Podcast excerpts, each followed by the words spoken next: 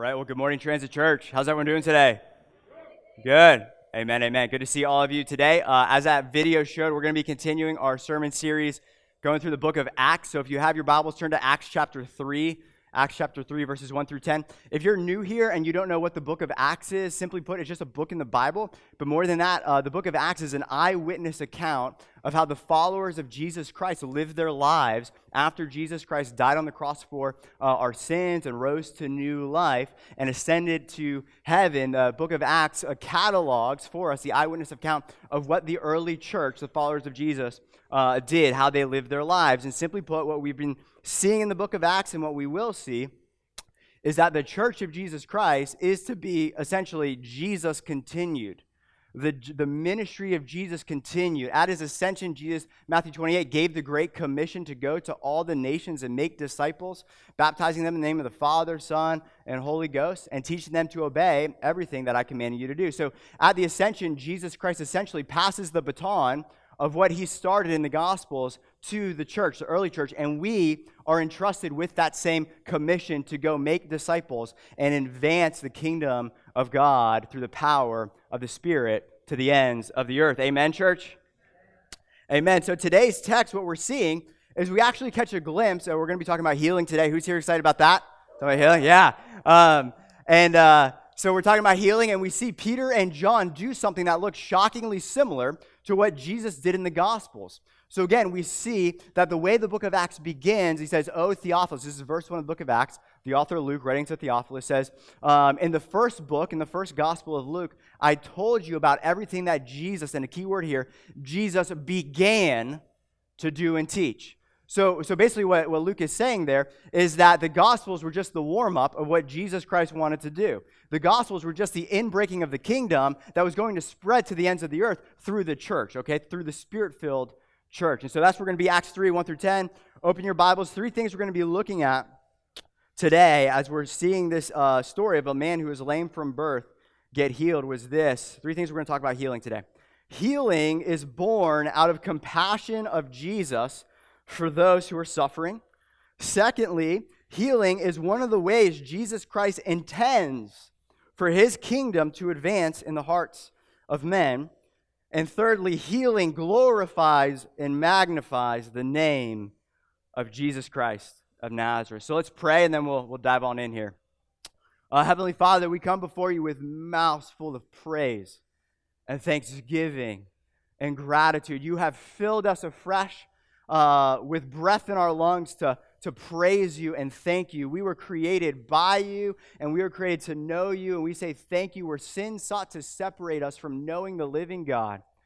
Jesus, you died to set us free from sin and to reconcile us back home, back into the embrace of our Father. So we are here for your glory. We pray, Lord, that today, from start to finish, your name would be magnified. I pray, Holy Spirit, that you would come you would, uh, you would fill us afresh with love for Jesus. Give us eyes to see him. Uh, give us hearts to know him and obey him and love him, Lord God. Wherever there's opposition or hardness in our hearts, uh, Holy Spirit, come and soften us. And we just ask, Holy Spirit, that you would have your way with your word and your people and that you would magnify Jesus. I pray that, that Jesus Christ would be exalted. He would increase and I would decrease and be swept away up here and forgotten, Lord Jesus. We love you. We live for your glory and we praise you and we pray all of these things in your mighty name. In Jesus Christ we pray. Amen. All right, well, the first point of my talk is this is healing is born out of compassion. Healing is born out of compassion, the compassion of Christ for those who are suffering. Uh, let's look at verses 1 through 5. Now, Peter and John were going up to the temple at the hour of prayer, the ninth hour. And a man lame from birth was being carried whom they laid at the gate of the temple that is called the Beautiful Gate, to ask alms of those entering the temple. And seeing Peter and John about to go into the temple, he asked to receive alms. And Peter directed his gaze at him, as did John, and said, Look at us. And he fixed his attention on them, expecting to receive something from them. This guy uh, didn't know what he was in for, all right? So, uh, immediately in our text today, we're introduced. The first thing I want to hone in on is we're introduced to a man. And it says in our text that he was lame from birth. So I have three kids at home five, three, and four months. I have two walkers, and one is kind of a, a roller now. You're tracking me? One of the greatest delights of a parent is seeing the development of your kids, right? They go from just kind of sitting there and, you know, just being cute little ball of chubs, and then they then they start rolling. My son now, little Nick, four months old, he, he hasn't gotten the full roll. He's doing like side planks. You dragging with me? Like, he's not there. I just kind of want to like nudge him, like, you did it, like, you know, 180. He's got the 90 degree turn. And then, and then they shift from rolling to crawling, right? And then, and then to standing and, and kind of furniture walking, right? Doing this, this, the side shuffle here. To do that a little bit. And then one of the greatest joys of a parent is seeing the, the first shaky step of your kid. And you can always tell when a kid is, is learning how to walk, right? He looks like an MMA fighter. You know, he's like, not on his head, black eye, bloody lips, just falling all over the place, you know, hitting the furniture all that stuff, right? And uh, and then the joys of that, of, of where I'm at uh, as a parent, is is yes, the elation, the videos, the joy of seeing your kids. But now my kids are are running and and jumping and and climbing like like that that innocence innocent joy of childhood where like the curse of sin hasn't really gotten a hold of them yet you know you're tracking with me right this man when it says he was lame from birth didn't have that childhood experience right? His vantage point growing up was sitting and watching all the other kids walk, all the other kids run, all the other kids climb the trees and play. And I imagine if we if we if we sit in this a little bit and put ourselves in our shoes, I imagine conversations growing up this kid would have with his parents of mommy, mommy, why am I this way? Why did this happen to me? Will I will there ever come a day will I walk again? And I imagine the, the, the, the parent just not having the words to say, not knowing what to say, trying to give an answer, and then going into another room and sobbing their guts out in tears of what their son is going through. And so, if we're, if we're, I imagine that's what this man's childhood experience looks like. We know later on in Acts that this man is in his 40s. And so, you fast forward to the present day, and this man, it says in our text, has other people, friends, family members daily pick him up. A grown man having other grown men have to pick him up and carry him to the temple to beg for money so he can survive. And I imagine if I were to put myself, we were to put ourselves in his shoes, the difficulty that would be a man in his 40s to have to have other people to, to just be at the behest and the grace of other people, right? And I imagine he's wrestling with thoughts of shame, uh, self hatred, uh, doesn't understand, understand any sense of dignity or self worth, uh, maybe thoughts of, I'm just a burden to everyone else around me. It would be better off if I wasn't here. Right? I imagine that's what he's going through. And, the, and, and there comes a day, there comes a day what he's doing, what he, he's always done, right? He's at the temple outside the most beautiful gate. This was the most highly trafficked area in and out of the temple. He's strategically placed uh, uh, uh there around 3 p.m. Uh, daily ritual prayer back in Jerusalem at the temple was 9 a.m. and 3 p.m. So he's positioned at the, the, the, the, the right place and the right time. That was probably his spot, right? So he's sitting there. He's got kind of the cardboard sign, right, if you will, with his story, uh, the, the hat upside down to fill the hat with coins, and he's doing what he's always, always done, expecting this to just be a normal day until Peter and John, filled with the Spirit of the living God, walk by him. And this is what verse 4 says. I love verse 4. And Peter directed his gaze at him, as did John, and said, Look at us. Look at us. I want to hone in on there. Hone in on that real quick. I love that line because immediately what we see is that Peter and John didn't do what a lot of us tend to do when we pull up to the street corner and we see someone asking for money. They didn't look away. It says, it says there's a whole verse that Luke goes to lengths at saying they fixed their gaze upon him, right? Peter and John didn't see the guy who they knew was there before. They probably talked to him before. They probably given him money before. Maybe even prayed with him before. They didn't see him and go, oh, Peter and go, oh, hey, John, there, ah, man, there's that guy again. I don't have any cash on me. Dude, let's go to the other gate. Like, let's go the long way, you know? They didn't say that, right? They didn't, they, they, they did what everyone else didn't do, which was look away, give money, kind of look away, and, and not intervene. Why do I say that? Because we need to understand when the text says they directed their gaze at him, we need to understand that's a look of compassion, I believe, right? It's a look of compassion. They're saying to this, what they're communicating, they're communicating dignity when they look at him and press into the brokenness, dignity, value. You're worth me stopping and talking to. You are made in the image of God. Jesus said in Matthew 25, if we serve the homeless and the least of these of society, we're doing it unto Christ. So as they're looking at this lame beggar, they're looking at Jesus Because Jesus said, in a way, figuratively speaking, but according to Matthew 25, go read Matthew 25, Jesus said, I meet you out there just as much as I meet you in here. I meet you in the brokenness as you go to serve and love and redeem a brokenness in our that's where I meet you. So they're looking at him. And that's a look of compassion. And all throughout the Gospels, if you read the Gospels, we see Jesus do the same thing. He fixes his gaze. He doesn't look away. He fixes his gaze at brokenness. It wells up compassion in him that leads to action, and then he prays for healing. Matthew 14 14. Look at this. Uh, I'm getting ahead of myself in my notes. Actually, no, I'll read it right now. Matthew 14 14. When he, when he went ashore, he saw, he saw something. Jesus fixed his gaze. Something caught Jesus' attention. And what happened in the text, it says, and, and something welled up within him, not apathy, not apathy. He did something about compassion. It was the compassion of Jesus for the crowd that led him to press in to praying for healing the sick. And the reason I share this, the reason I hone in on this, is because often when we talk about healing, we never once mention the heart of Jesus for healing. And because healing is uncomfortable, or maybe we've been uh, wounded through living in that tension of praying for healing and God not healing, that uh, uh, we come up, we kind of try to do some theolo- theological jujitsu to out wrestle what word, God's word says, right? And so we adopt a theology that causes us to get a, a free pass from pressing in and to praying for healing for the sick saying God doesn't do that anymore. That was only the apostles who healed. That was only, we say, oh, that was only, the only reason Jesus healed was to verify his messiahship or, or, or to verify the apostles' apostleship. And according to Matthew 14 14, it was the heart of Jesus, of compassion, that led him to heal the sick. And this is what Sam Storms says about the heart of Jesus for healing. This is what he says in his book, The Beginner's Guide to Spiritual Gifts. The word mercy is the same one used in the Gospels to describe why Jesus healed people while he was on the earth. God's motive for healing hasn't changed.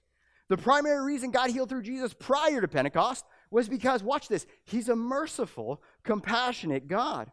And the primary reason God continues to heal after Pentecost is why? It's because he's a merciful, compassionate God. God is no less merciful, no less compassionate, no less caring when it comes to the physical condition of his people after Pentecost than he was before Pentecost. Do you, do you catch that there? The reason healing is still for today is because the very nature of Jesus cannot change. He's the unchangeable God. His heart to intervene and redeem brokenness and suffering is still his heart. Before Pentecost and after Pentecost and after Acts and in 2021, Jesus is still healing the sick. By the way, there's a whole book by Dr. Craig Keener, a thousand pages of medically documented healings. Medically, a thousand pages. Go look it up. It's like a Tolstoy novel, The War and Peace of Miracles. All right? medically verified healings, all right? And we're in the Acts 29 network. Sam Storms and Matt Chandler, they're pressing into this. I can show you the podcast. Matt Chandler is getting words of knowledge. The Holy Spirit is revealing to him physical ailments in their meetings. He speaks the word of knowledge. Hey, I feel like someone's going to get healed of stage four ovarian cancer. And people are getting healed of stage four cancer at the village church in 20, as of 2019 at the time. So that's our network. That's what we're doing. God is still healer. This is what he is still doing because it's tied to his nature. It's tied to his nature. And I'll say, if God is still healing people today, which he is because he's a compassionate God who loves, who loves to heal brokenness, then let it be, church, let it be our compassion as we pursue love and the gifts of the Spirit. Let it be our compassion that leads us to press in and pray for healing for the sick. Second thing, I know we got a bunch of kids here today. No kids are so I'm flying through this, all right? So you know, maybe rewatch this later and put it on like halftime speed if I'm speaking too fast. All right. Uh, healing is how, second point is this healing is how Jesus intended, healing is how Jesus intended for his kingdom to advance. This is important for us to remember because often we think healing is a preference. Healing is something that we get to decide whether we do or not. And for Jesus, the way he commissioned the 12, the way he commissioned the 72, was he said healing is part and parcel the message of the kingdom. Okay, look at uh, verses 6 through 7. And so we're back. We're back in our text. Peter approaches the layman. The layman calls out to him to receive money. And Peter said, I have no silver and gold, but what I do have, I give to you. In the name of Jesus Christ of Nazareth, rise up and walk. And he took him by the right hand and raised him up, and immediately his feet and his ankles were made strong. I absolutely love that line by Peter. I love that line, right? He goes, he goes, hey, he goes, essentially, bro, we're broke, man. I got no cash. You know, like we're, we're this, we're, what was beautiful about this too, do you see the apostles, Peter and John? They weren't using their apostolic office to fill their pockets with money, okay? They weren't doing a healing ministry to like get $5,000 Gucci suits and crocodile boots and like slick back hair. They, they, they didn't say to the dude, hey, silver and gold we have, and if you give us some of your silver and gold, then we'll heal you. Right? That wasn't the apostolic call. The apostolic call was all of these dudes, each and every one of them, died, uh, died for, uh, for, what they, for what they saw. They died for their faith. They died for Jesus, right?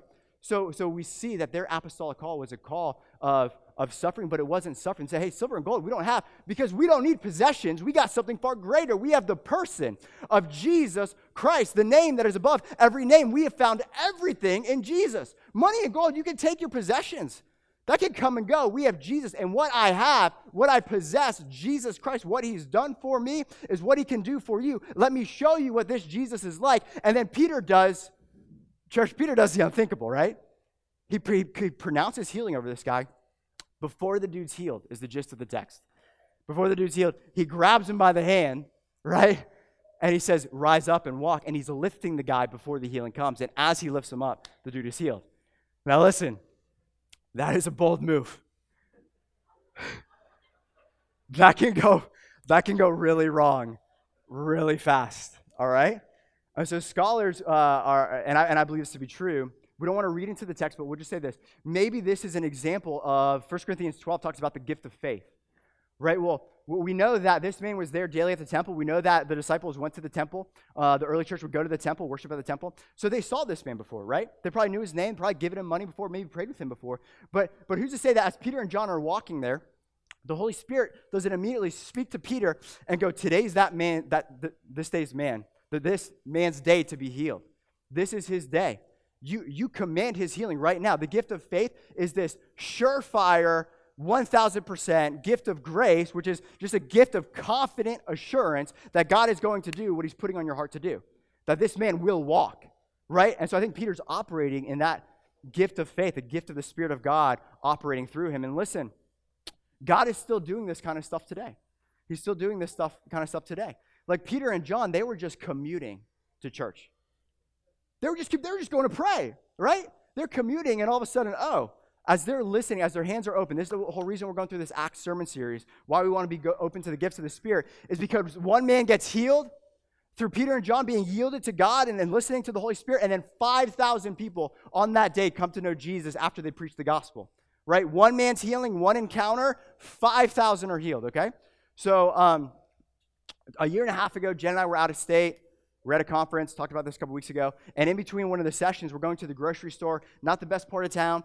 And uh, church, I just walked past this lady in the grocery store, okay, near the checkout. I walked past her, and immediately when I walked past this lady, I hear a thought that flashed upon my mind.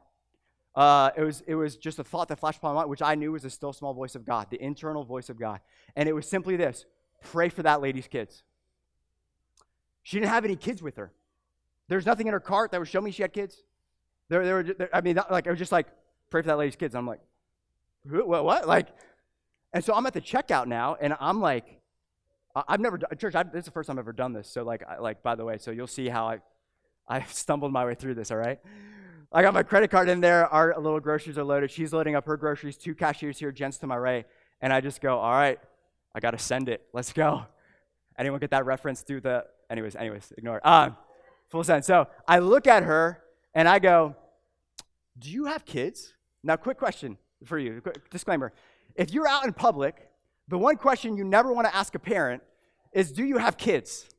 It is like the weirdest thing ever. Like, immediately that person's like, this you are weird. Okay, so that was the response I got. I was like, hey, hey, like, excuse me, do you, do you have kids? And she looks at me and she goes like, like, yes? Like, no joke. I'm not exaggerating. She was like, yes? Like, get away from me, weirdo. Like, what, what are you doing?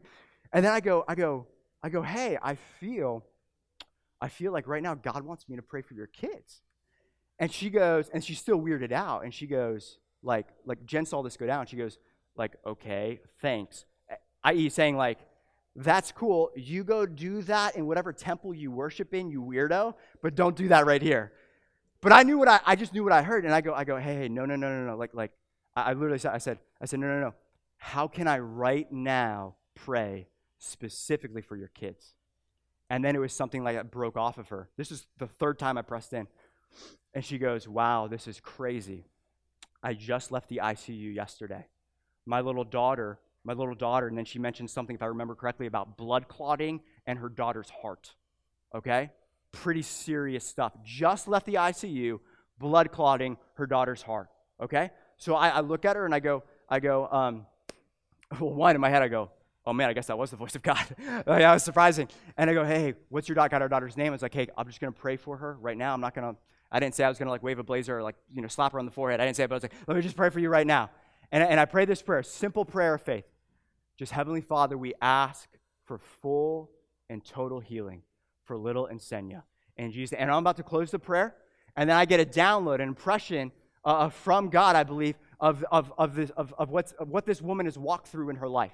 The compassion of Jesus is welling up compassion in me, tears. And I get a download of, I feel like this, she was a single mom, probably, is the impression I'm getting, mistreated by men her entire life, and has gone through the ringer this past week, almost losing her daughter, right? And the Lord, I'm trying to close the prayer, and the Lord's like, You don't close the prayer. And it leads me to, and, and, and I felt led to look her in the, so I'm looking her in the eyes now. And I go and I bless this mom in the name of Jesus. And I had no exit strategy after that, right? And then I go, God bless you, got my credit card. Yeah, you know, like, you know. But, so I stumbled my way through that, but all that to say is the Lord is still doing this today. And as we're walking out, we heard that lady talking with the cashiers going, that was crazy, right? That was in that was like just like jaw on the floor. I saw that she was fighting back tears as I was looking her in the eyes, blessing her in the name of Jesus. And who's to say i will never, I might never see that lady again? Who's to say that her life didn't radically change? that day, that revival didn't break out in her life, that her daughter didn't get healed, right? What if her daughter got healed? But what I'm saying is that is that God, I believe the voice of God spoke to me to pray for healing in 2021 for her daughter. And it was out of compassion. Compassion, the compassion of Jesus for this mom who went through the ringer. And at the, the best case scenario, or the worst, the, the worst that could have happened in that moment was is, is this lady who maybe maybe knew Jesus for a while, wandered from the face, saw the heart of Jesus. Jesus said, I know you, I see you, I'm with you. This crazy bald man is my mouthpiece and he's stumbling over, but you need to see my heart for you in that, right? And we leave, and Jen's like, "Oh my gosh, that was crazy! That was like the, so cool that you did that." I was like, "Jen, I, that that was the Holy Spirit." I can't take any credit for that. I can't take any credit. I'm not, I'm not trying to take any credit for that. What I'm trying to illustrate to you is that, listen, when you go into a grocery store filled with the Spirit of God, yielded to Him with impression, give you, ain't nobody safe in that grocery store. Right? When you're commuting to church and you're, you're, you're, you're, the night before, you have tears in your eyes and you're crying out for the lost to be saved. And you're saying, God, I don't have, I don't have compassion for brokenness. I don't have compassion for the lost. Give me that. Give me that. And, and, and it's out of that welling up of compassion and yielding to the Holy Spirit that the gospel advances in power. And that's the whole point here is Peter and John, they were commuting to church. They were on their way to the temple to pray. You know, it wasn't this wasn't an outreach event. You tracking with me? It was spirit-filled believers who loved Jesus advancing his kingdom as they went about their days. Right? Yielded to him. And so healing is intended today because it's part and parcel of the kingdom of the living God. And so uh, I got to speed up here. As we look at Peter's prayer, side note, I do want to say this: if you're here today in the live stream or in person, and you're and you're uh, you know maybe a skeptic or or not a believer or familiar uh, with uh, you know things of the, of the Christian faith, how would you explain that story that I just shared with you? If God doesn't exist, I wasn't praying. I, wasn't a lucky guess. I just walked past her, and that that came across my mind, and it was laser like in its specific- specificity, laser like to the heart. She just left the ICU. So, how do you explain that away? Oh, from a purely naturalistic perspective, where, where there is no option of God existing, how do you explain that supernatural encounter with that lady to bring healing to her daughter, healing maybe to her heart? How do you explain that away? It was just the, the astronomical odds of that happening when I've never done that before in my entire life up until that day. Okay? Just want to throw that out there. All right, so when we look at Peter's prayer, Peter's prayer is kind of confusing. And what I mean by that is Peter doesn't ask for healing, Peter commands healing. He commands it. His prayer ends with an exclamation point, not a question mark. You tracking with me? It ends with an exclamation point, not a question. And we scratch our heads and we go, man, is, is Peter in the word of faith movement? Is he naming it and claiming it right now? Is Peter commanding God to do something? Like, what's going on here? No, no, no. Peter's not commanding God to do something. Peter is just obeying what Jesus commanded him to do. Right? This is the gospel of the kingdom. Look at, look at Luke 9, 1 through 2. Don't take my word for it on this, okay? Go to the Gospels and go to Acts and do a study on every time Jesus or the disciples pray for someone to get healed, and let me know how many exclamation points you see, and let me know how many question marks you see. Do it yourself, all right? Like it's in God's Word. Luke 9, 1 through 2. Jesus calls the 12 together, and he gave them power and authority over all demons and to cure diseases.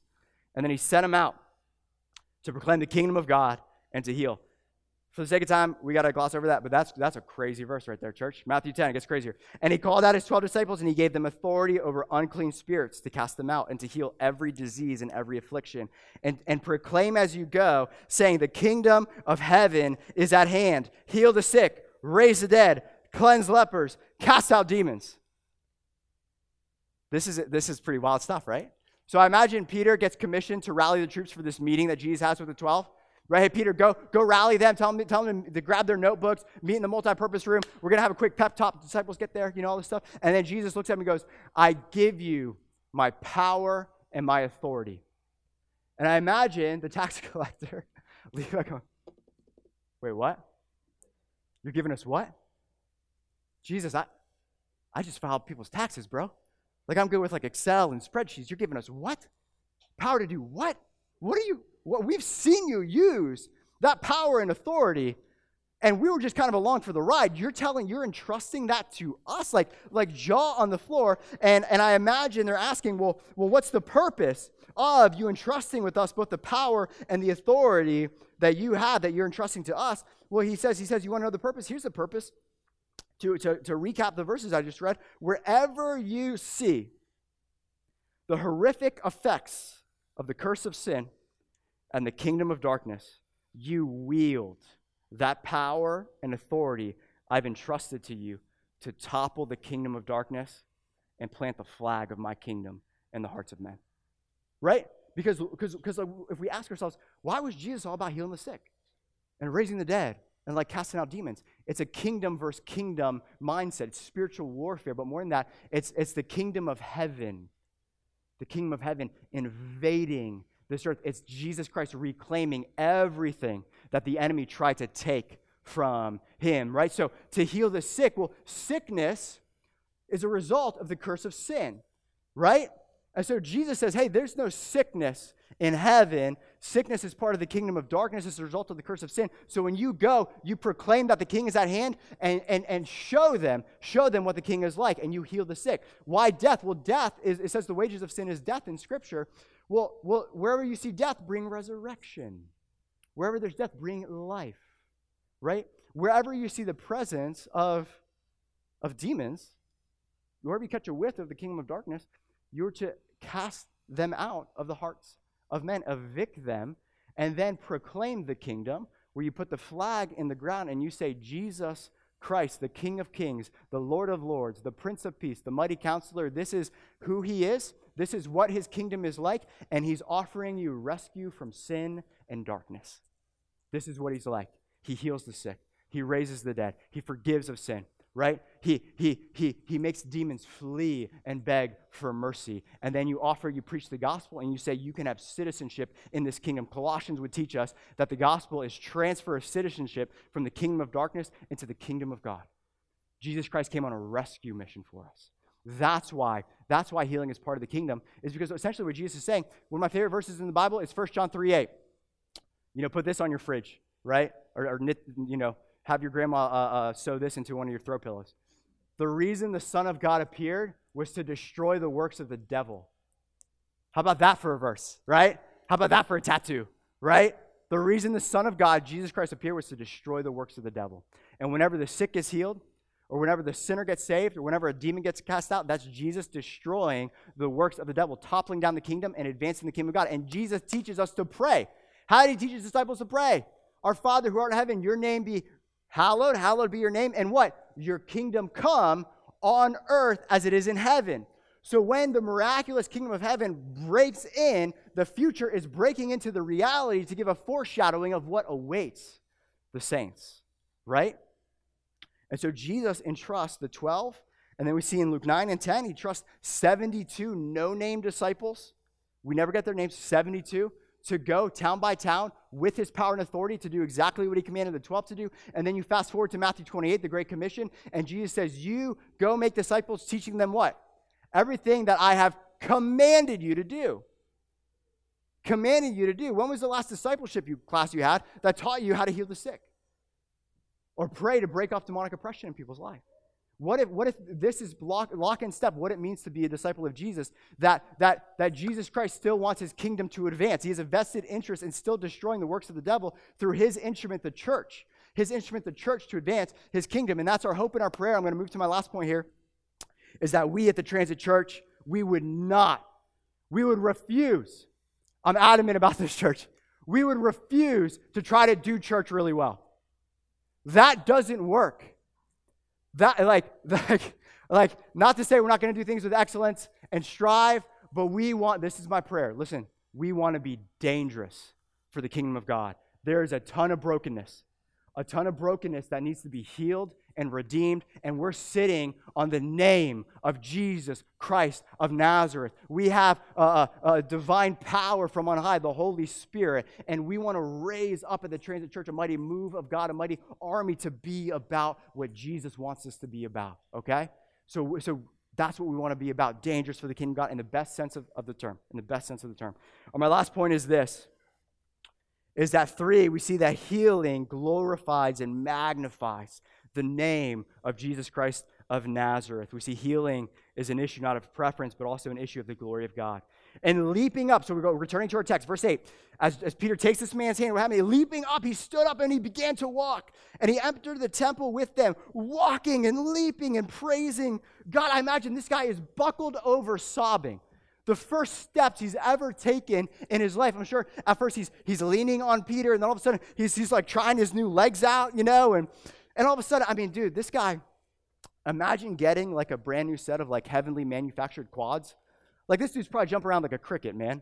You know, like his vertical is probably like six feet. He's probably like hurdling donkeys. I don't know. I'm just saying. Anyways, he's he's leaping. He's leaping. But what but what does this healing lead him to? Praising God, glorifying the name of Jesus. And then you look at the response of everyone else around, and all the people saw him walking and praising God and recognized him as the one who sat at the beautiful gate of the temple asking for alms and alms.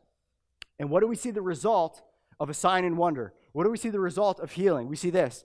And they were filled with wonder and amazement at what had happened to them. This miracle was undeniable. A lot of these people here at the temple, carried this guy in. They're probably family members. They knew this guy from birth, maybe. And they were faced, they were confronted with the power of God. They were confronted with this miracle. And it's no wonder after this that 5,000 people gave their life to Jesus. After this powerful encounter, one man is healed.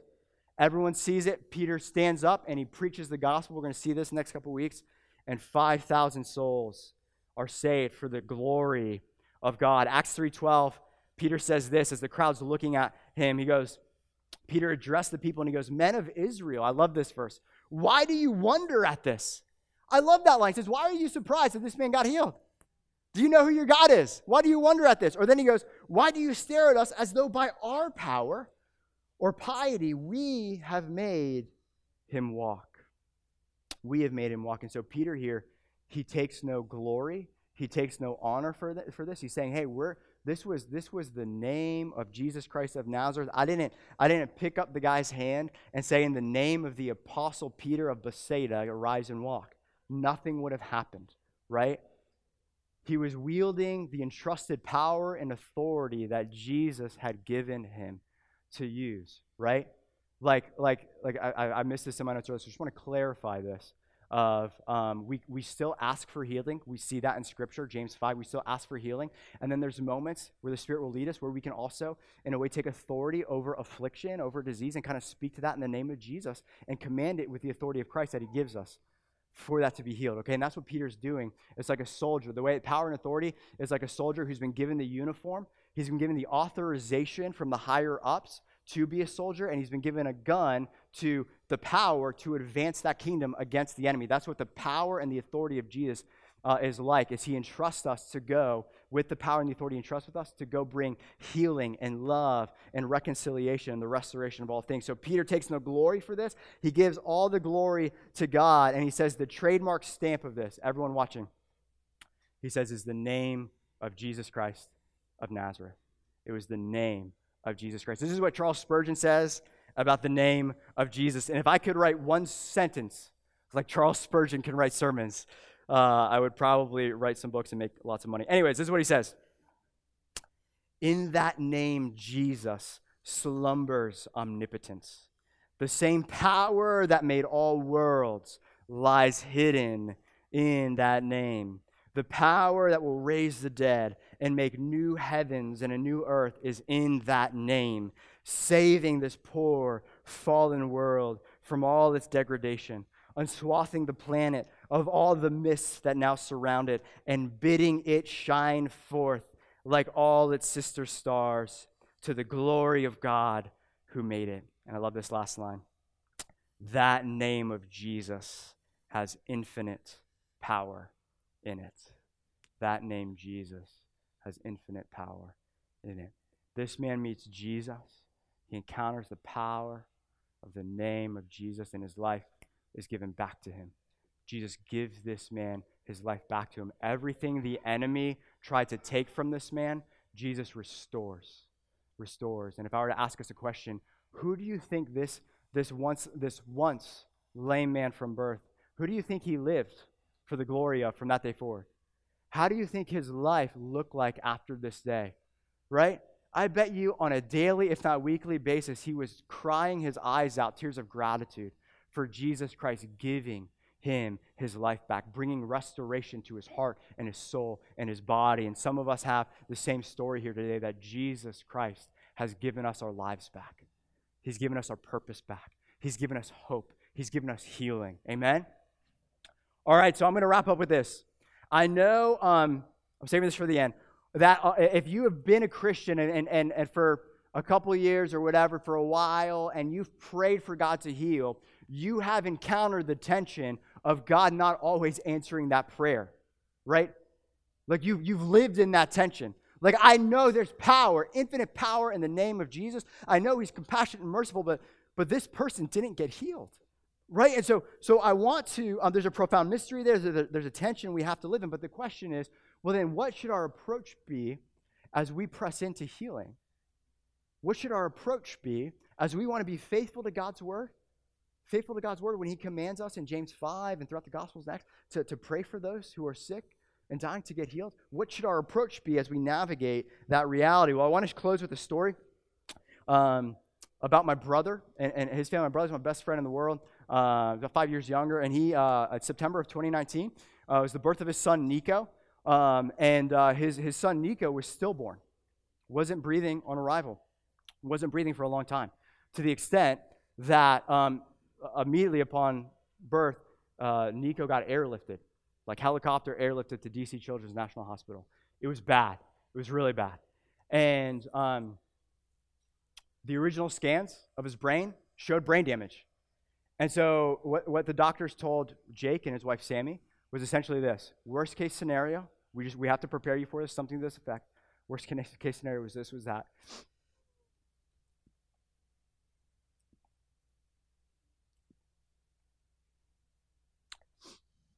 That, hey, your son might be a vegetable, essentially. The, the brain damage might be so bad that you're going to have to make the decision on pulling the plug. That's worst case scenario. Best case scenario, there's going to be brain damage. We, don't, we just don't know how severe. And so, so for about, I think it was about five days, they, do brain cooling, where they try to bring down the inflammation in the brain. And, and you want to talk about something that, that makes you cry your guts out when you get home.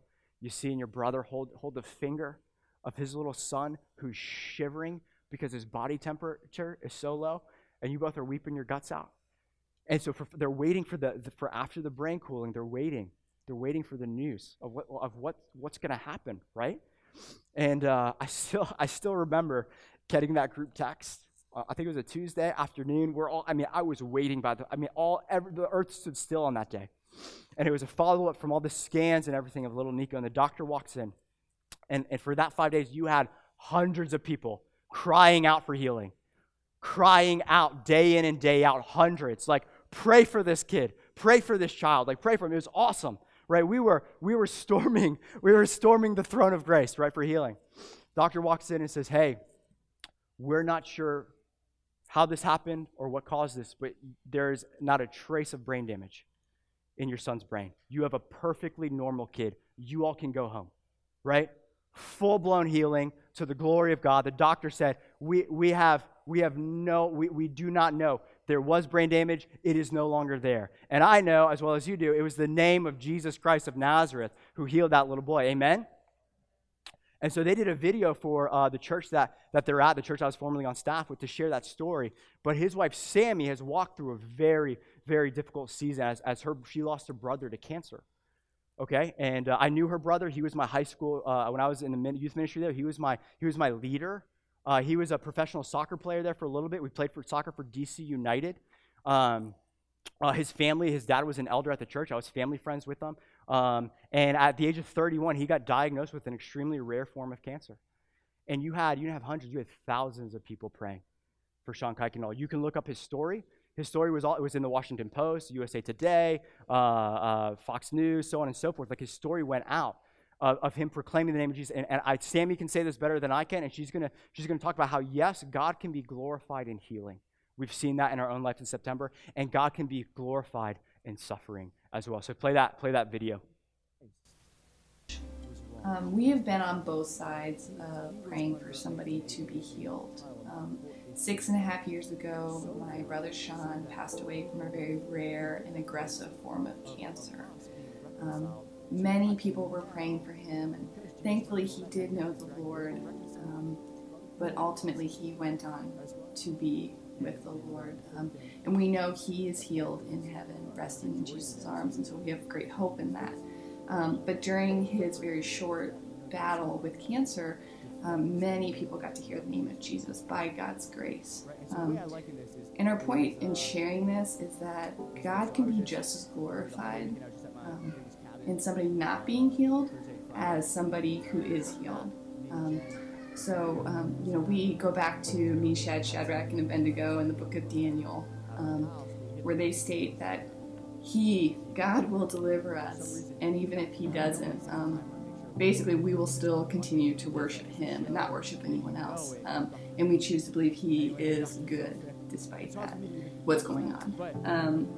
So we hope that this story is an encouragement to you, and um, we hope that God is glorified in this story.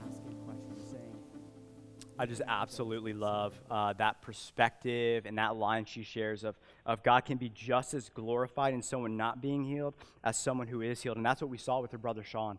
Thousands of people, thousands of people, literally across the nation, saw someone face death in the face, right? Face it with, with the confident assurance that I will either be healed on this side or I'll be healed on the other side, right? And the, the, the, the gospel, the good news, the hope of Jesus Christ was, was, was, was, uh, was spread out across the nation, and there were thousands of non believers at Sean's funeral who knew Sean and loved Sean that heard the gospel. And that message there that Sean uh, showed was Jesus was glorified as better and as supremely valuable and more worthy. Knowing Jesus was more valuable and worthy than, than, than life itself, right? And, and, and, what I'm getting at is this is Romans 14, 8 says this. I'm wrapping up with this. I love this verse. It says this For if we live, we live to the Lord.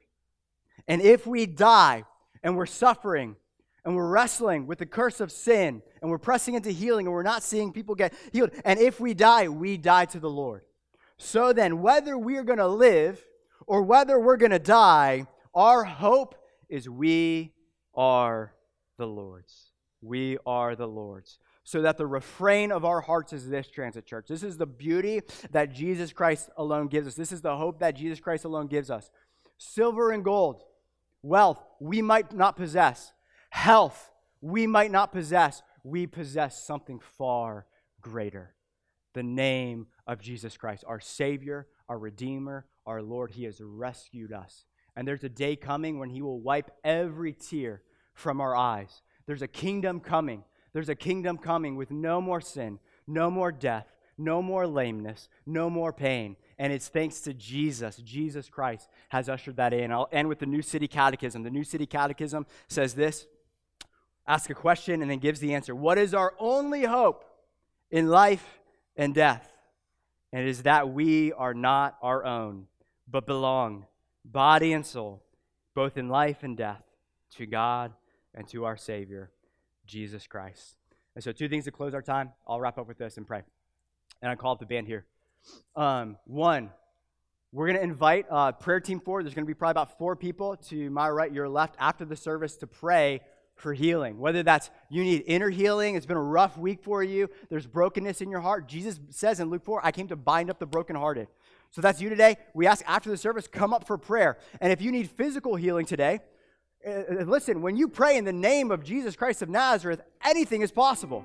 There's infinite power to heal and to redeem and to restore in the name of Jesus. And so if you have a stub toe or stage 4 cancer, come forward after the service and we're to we're to pray for you. And we're to see what our king is going to do. Amen. So we want to invite you to do that because let's lock in step with the heart of Jesus, okay? And lastly, if you're here today and you're not a believer uh, in the Lord Jesus Christ, you're in a great place. We want to say to you loud and clear, if you're on the live stream or with us in person, that Jesus died out of love for you. He went on the cross to bear your sins so that your sins could be forever washed away. Imagine what it's like for guilt and shame and condemnation to be forever lifted off of you as you go to Jesus and you say, Jesus, forgive me of your sins. And you take a leap of faith and you say, I receive the gift of salvation that you died on the cross to forgive me of my sins. There is nothing that comes remotely close to knowing the love of our Redeemer and King, Jesus Christ. He created you.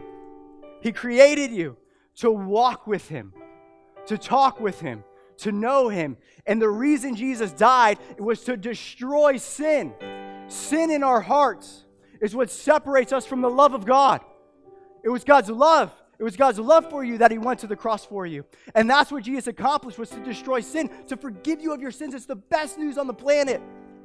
That you can belong, heart, soul, and body, both now, today is the day of salvation, both now and forevermore. You can belong, heart, soul, mind, to a gracious, compassionate, merciful God who will save you from the curse of sin and separation from Him and embrace you in the arms of a loving Father. And so today, I believe, whether you're on the live stream or here in person, Jesus is reaching out his nail scarred hand in love to you. And the way you respond to the, the good news of the gospel of what Jesus Christ has accomplished for you is the same way you receive the gift. It's all paid for. He's done it all. You just say yes. You open up your hand into the nail scarred hand of Jesus and you say, Yes, I receive your forgiveness, Jesus. I believe you died on the cross for my sins to cleanse me from all unrighteousness and bring me back home to God. And I trust you and I enthrone you. I step off the throne of my life and I enthrone you, King Jesus, on the throne of my life. That's the best decision you could ever make in your life. So I'm going to go quiet here and I'm going to give all of us an opportunity to respond. Whether you've known Jesus for a while or this is your first time ever in a church, man, he is alive, Transit Church. He's alive. It's all real. It's all true. Heaven awaits us, and heaven has invaded our souls and our hearts. So let's posture our hearts today to respond to the preaching of His word, to the goodness and the glory of our King Jesus and everything He's done for us. I'll go silent, take a moment to pray, and then I'll close this in prayer and we'll sing some songs.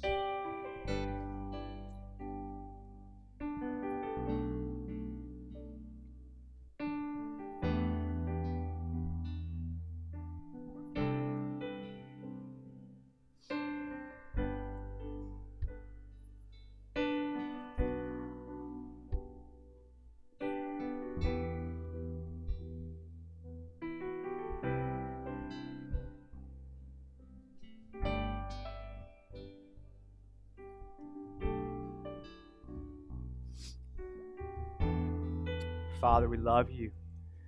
We thank you for the heights and the lengths and the depths you've gone to rescue us, Jesus, from everything that sin and uh, the enemy has tried to take from us. Thank you, Lord Jesus, that you came for us. Thank you, Jesus, that you're, uh, you're the, the good shepherd who goes after the, uh, leaves the 99 and goes after the one sheep that has gone astray, Lord Jesus. Thank you, God. If there's anyone here today who thinks they're unworthy of your love or unworthy of your affection, Holy Spirit, would you just come upon them and pour the love of Jesus right now into their hearts, God? I pray that your he- that, that heaven would come to earth, that your kingdom would come and advance in our hearts and our minds, Lord Jesus. So, for everyone watching or anyone here today, God, I pray that the eyes of our hearts would be enlightened to see the glory of King Jesus, who he is, all that he's accomplished for us, God. So we worship you, we praise you. You are Redeemer, you are Savior, you are Healer, you are King of Kings and Lord of Lords, and nothing holds a candle to knowing you, Jesus. So we thank you. Mouths full of praise today. We leave here praising you and thanking you. In Jesus' name, amen and amen.